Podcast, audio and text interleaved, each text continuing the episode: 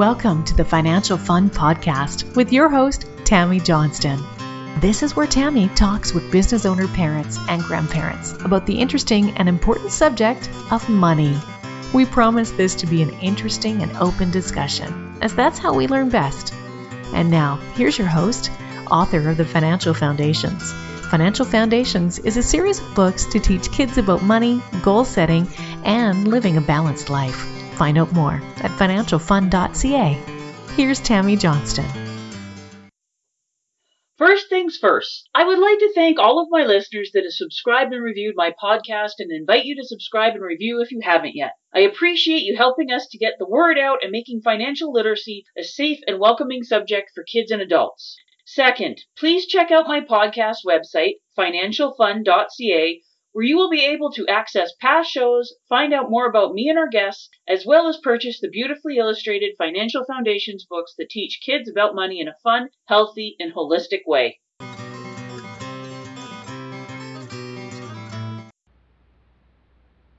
Hello, once again, and thank you for joining us for the Financial Fun podcast. We have a wonderful guest today, Super Dave Bruno. Thank you for joining us, Dave.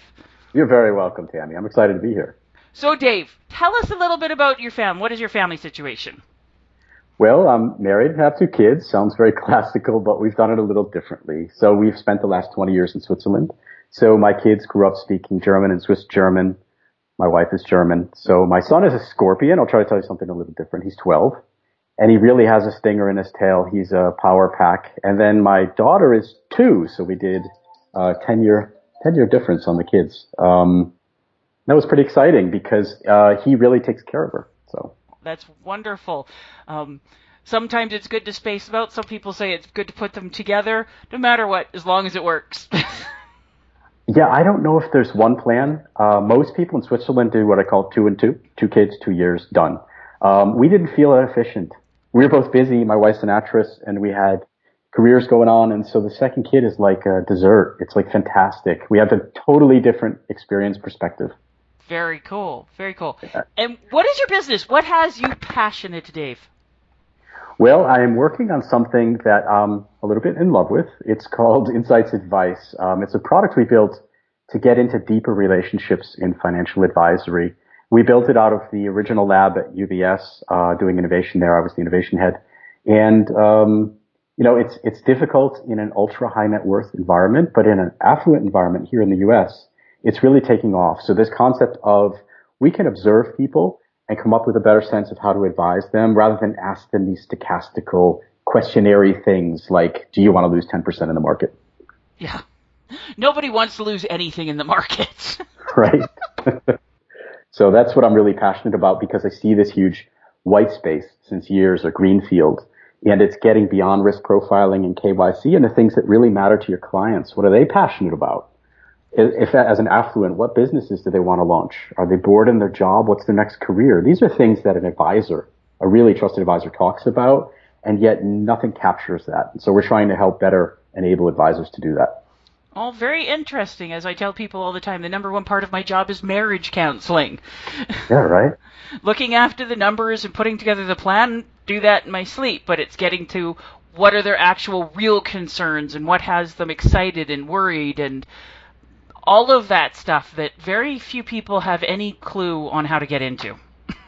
That's right. And I feel bad for advisors because we monetize investment management, but we actually spend all our time on financial planning, wealth conversations, um, other topics. How's your kids? How's the sickness going? How's your wife? How's the second family? You know, and those things are super core to the financial plan and how you actually holistically advise. And yet there's no real tools to capture that, to observe that stuff. No, and it's not something that is is taught. Like all the all the good stuff we have to kind of stumble around and, and learn on our own, not just as financial advisors, but as as parents and spouses. Like how do you have a good relationship? How do you communicate? How do you deal with differences of opinions and not come up with all these ideas that are going on in your head but are not reality? That's right. And one of the most interesting, unexpected use cases we've had with this product, Insights Advice, is a spousal advisory situation. So an advisor has this uncomfortable role. It's not a marriage counselor. It's not a pair psychologist. And yet you find yourself between two people with competing interests and passions. And so what our tool does is it observes the two different sets of priorities, extends them out into what that could mean for finance, markets, products, personality, topics to talk about, and then lets the advisor have a better conversation with the couple. It's really uncomfortable situations at times. Oh yes, very much. You have my full agreement. Many many years of experience on that side. So when when you're dealing with because kids are, are a huge part of it and there's there's no such thing as a standard family. I don't think there ever was, but there definitely isn't now. You've got blended families, you've got kids of various ages and different needs and abilities and dreams and stuff. How much of the time do you find that the, the kids come into the conversation and concerns for the parents? All the time because, well, I, I came from UBS, so the kids are 55 right? I mean, the mm-hmm. clients are 70, 80. These are people who own 20, 30, 40 companies. They've got armies of people. Mm-hmm. But in any context, um, the, the, the mistake that some of the industry sometimes makes is it sends out content based on age and wealth and microgeography rather than the person. And some of that personal stuff you can get off of publicly available sources or just observing them. So a grandmother, a new grandmother, may not necessarily be interested in retirement income. She may be interested in how to get her millennials into the best university or technical school uh, according to their passions and how to finance that. So in a lot of cases, the advisor may be cued to send the wrong content from their firm. Mm. And that's something where we can correct for that and actually make a much better opportunity for a relationship that's trusted. And how often do you find that they're wanting to make sure that their kids are better educated on the on the financial side because one of the things that I've always dealt with is my my clients are going I don't want my kids to make the same mistakes I did and miss out on the same opportunities because I just didn't know. Yes, um, I want to focus on one topic there, which is the educational one, not just about finance but education. So some of the universities really promote getting technical functional degrees mm-hmm. because you get out of the box quickly. They can claim high employment statistics with so and so firms, PwC, EY, Deloitte, whatever. And that's opposite to the general arts degree. What used to be considered, you know, art history degrees, um, philosophy degrees. These people tend to have a wider perspective and actually, in the longer term, have a better shot at running a full business. Mm-hmm. Right? Even if not an entrepreneur, they may end up running a division at a company because they start out slow, but they have a much wider perspective. And so the education of children on financial topics to me is a subset of that whole discussion. Should my kid really focus in and become a coder and get a job and really start that career path and two kids and whatever? Or do we want to give them the opportunity to be the president of a college themselves? Mm-hmm. And it's a hard decision for, for parents to think about when talking with their kids the, the advisor definitely plays a role. Well, yeah, and I think it also has an awful lot to do with the kids because some kids are very much set for, like you said, the entrepreneurship, the big view and stuff, and some really do need to focus. It's not one is right or one is wrong. It's what is appropriate for that person, and then giving them the best skills for what they have and what they need. My gosh, yes. How many kids have you seen? I say kids loosely here. I mean, 18 year olds who drop after the first or second year of uni paying twenty-five, forty thousand dollars for those one or two years and realize, God, I really want to drive a dump truck. Yep. And there's nothing wrong with driving a dump truck and owning a dump truck company and excavating. You can be a millionaire very early doing that if you're in the right place. So it's really about where's their passion and not forcing them to a decision. So for me, it's not teaching my kid how to save money. It's teaching my kid how to think about their opportunities in the world that they're passionate about. Yeah, I very I very much like that. Like my my two girls are are very different from one another and have have different skill sets. And yes, while university and stuff is really good, and my my one daughter is looking at going into software engineering, perfect for her. The other daughter isn't quite so sure what she wants to do, and more general and different things. It's do you like what you're doing? Do you have the ability to adapt to our changing times, which are wild and crazy right now, and they're not going. You're not picking your career for the rest of your life like our grandparents used to. Like statistically, they're looking right. at seven total and complete career changes before they're done. How are they able to navigate that? Now, I spoke with the lady yesterday who's um, a couple years before retirement, and she described to me how she studied poli sci at uni um, to get into law and completely changed that because her passion was technology, and technology back then wasn't desktop computers. And she saw this opportunity for networking and she loved it. Mm. And so her whole career exploded just by following that passion, even though the market wasn't there yet. And so she made good decisions, even though she was badly advised along the way um, from the various firms she was in. And I think for our kids now, it's the same. It's a gig economy. There's no defined benefit pension plan to slave away for and try for early retirement at 55. You've got to make your own nest egg now. Yep. And so how are you going to actually make an impact about something you care about? And the money will follow that rather than thinking, I'm going to sit at digital computer, digital equipment corporation for 40 years and make money. Well, yeah, and it's not. It's, it's also one of the big things that I'm I'm I'm finding for the younger people in particular, but even people my age and stuff, because like you said, the defined benefit pension plan doesn't exist anymore. There is no such thing as job security. You can get pink slip for absolutely anything completely out of your control. And people are going, I'm not going to give up my life. I'm not going to work 18 hours a day, six days a week for a company. I want to make sure that I am having a life I want and enjoy now because that retirement that my grandparents had, they don't see it ever happening for them.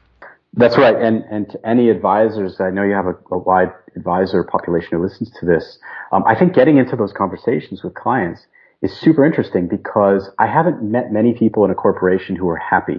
And I mean happy in the sense that, gosh, this is totally killing it what I wanted to do. Most are doing side hustle now. Most are doing gigs, whether 50 or 25. Yep. Um, they're, they're launching events on the weekend, digital, uh, seminars, they're podcasting, they're webinaring. There's so much activity and it's it's actually the more authentic person. Yes, I fully agree. Like and our the corporations have power, but where the jobs and, and everything seems to be switching, it, we're going more to the small business and the solopreneur and people doing what they want to do and, and mixing it up like that way. Nobody's signing up going, you know what? I want to sign up and get a job with GE for the next 45 years. That's right, Tammy. And I myself, my last corporate job probably ever was UBS because it's about all I could stomach. Once you get into senior management and you see all the knives, you see how much politics there are and how hard it is to launch your ideas into actual executable businesses. At some point, you kind of like grow out of it, mm-hmm. like you mature, you mature out of corporate. And I know that sounds weird, but I kind of grew out of it, and and I can only work in smaller companies that are more agile now. Yes. Yes, my passion are the like the solopreneurs or the really little ones because they have the control and they have the dreams and it's not piles of bureaucracy and red tape and internal politics. Yeah, at the same time though, I think that for young people corporate and and for for advisors talking with families, working at a corporate is actually great experience because you see every angle and all the complexity in its full manifestation. Stepping stone, yes stepping stone. stepping stone. Like you said I, I i remember back to to my jobs before i went fully self-employed almost 20 years ago and i loved all the stuff that i learned from them. I would not be the person and have the businesses that i do now if i hadn't learned those things the good the bad the irritations. Mm-hmm. so very vital stepping stone. It is. Whether you do it for two years and learn very fast or are on a what they call GDP, so graduate development program or the talent program. But however, how quickly you can learn as many lessons as possible and move around within that company, not worry about promotion and pay. Just get the experience of managing people. Uh, team leadership the first couple of times is rocky for most people. At least for me, it was very much so. Uh, and once you get those battle scars, you're more ready to be an entrepreneur, solopreneur. Yeah, and some of the other lessons that I really liked, and I've been talking more to my girls about it because, like you said, they're teenagers and getting into this. But not just the, the people management in that, but seeing how the systems run and how what is the process that they're using and going through to make all the different vast parts work. That's right. I mean, what I saw at UBS and Credit Suisse in those sort of 15 years was amazing. I mean, it's, I, I think the processes I saw, the products they were able to scale up, the way that they did excellence in terms of serving clients, it was amazing. Like we used to have this rule of thumb. Never talk about money before you've met with a client 10 times. Mm-hmm. I mean, Nobody does that. I mean, the, the Swiss way of wealth managing was amazing. And um, I learned so much from it. And at the same time, working within that system and trying to launch new things is very difficult. So it's a it's a trade off. Yes. And with you working with UBS and stuff, did you ever get to go into different international locations and stuff? Because one of the things that I've been learning, not so much personally because I've always been in Canada, but talking to people who have worked in, in different companies in different parts of the world, the Japanese way of doing things is very different than the Swiss way of doing things versus the American way of doing things, and how it all fits together and dealing with our very much international economies.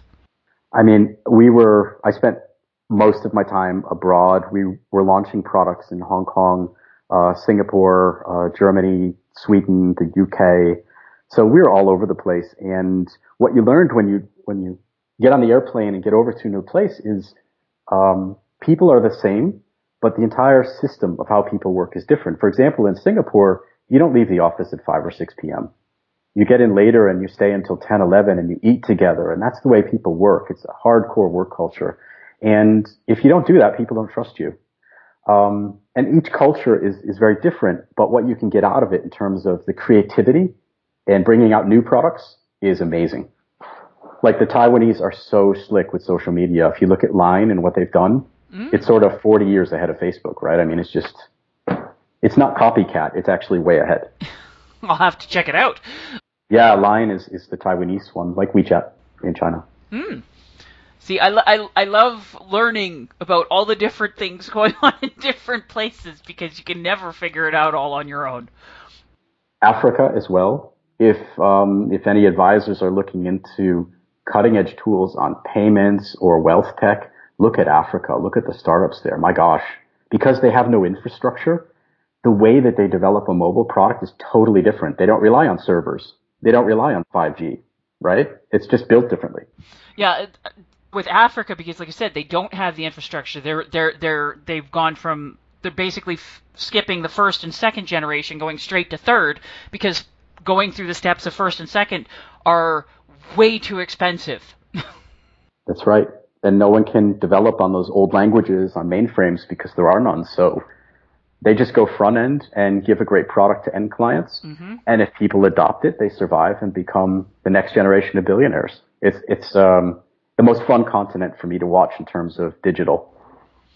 Well, I was, I was just talking to a client this morning and we were discussing business and, and money and all of the wonderful fun things and what kept coming to my mind is is Darwin's thing saying it's not the strongest that survive, it's the people that are most adaptable to change.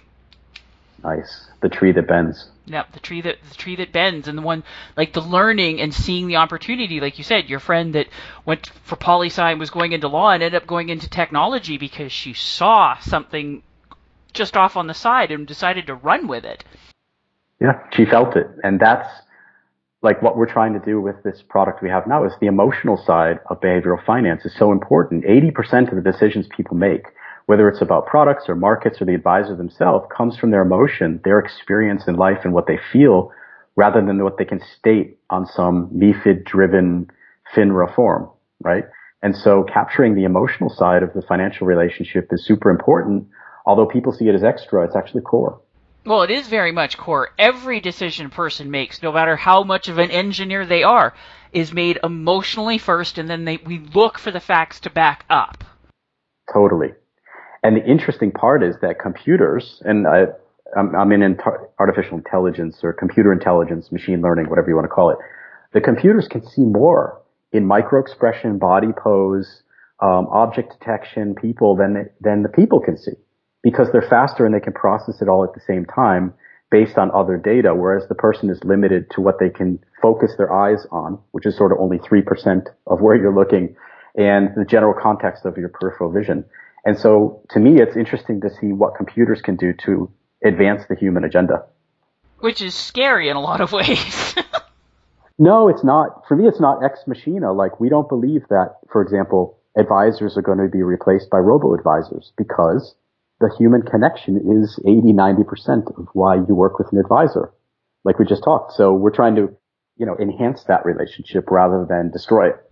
Oh, I'm yes, no, I, fu- I fully get that. I just keep. I'm a big uh, Terminator fan, dear.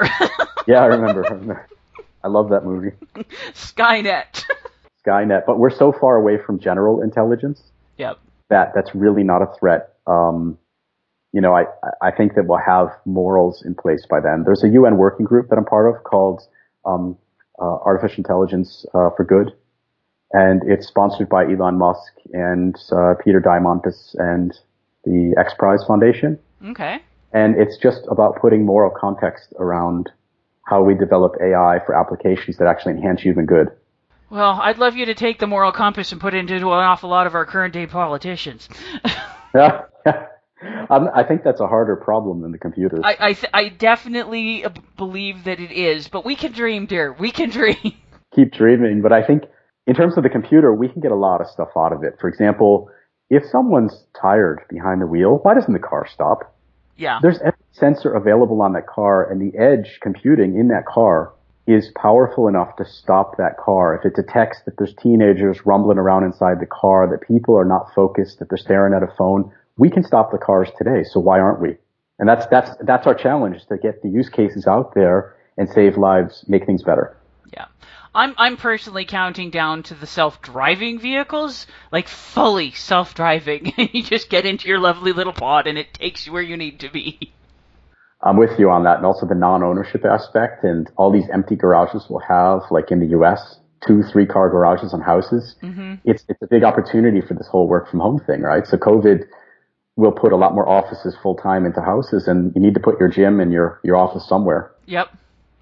So I see the garage as a big space, and that the cars come to you when you need them. There's so many cool opportunities, and I can't wait to see whoever takes advantage of them. So for us to wrap up here, so with your two kids, if you could make sure that they learn three lessons about money before they go off into the big bad world on their own, what three lessons would you want your kids to know?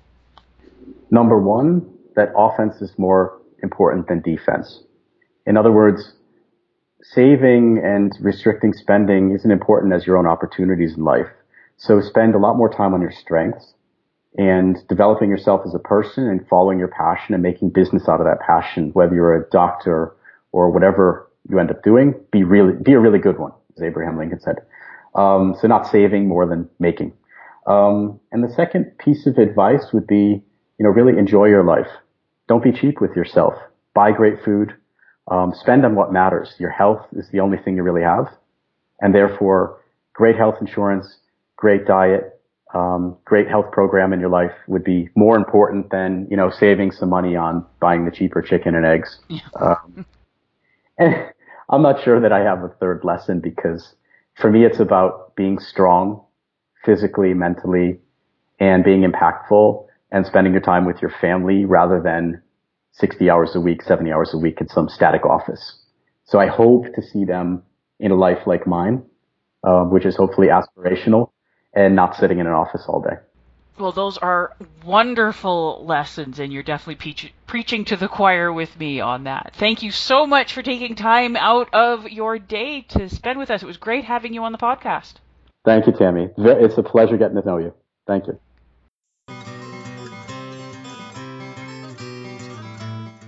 Before we leave each other, I would ask all of you listening to please subscribe to and rate my podcast. A review would be most appreciated and feedback is always welcome. Whether it be a comment, future topic suggestions, and or questions you or your kids would like to have answered in the Ask Tammy column on the financialfund.ca website. Please feel free to check me out on Facebook at Financial Foundation's Children's Books, on Twitter at Financial Fun, and Instagram at financial.fun. Thank you for joining us for this episode of the Financial Fun Podcast. Join Tammy Johnston again next week. For more information, please visit financialfun.ca.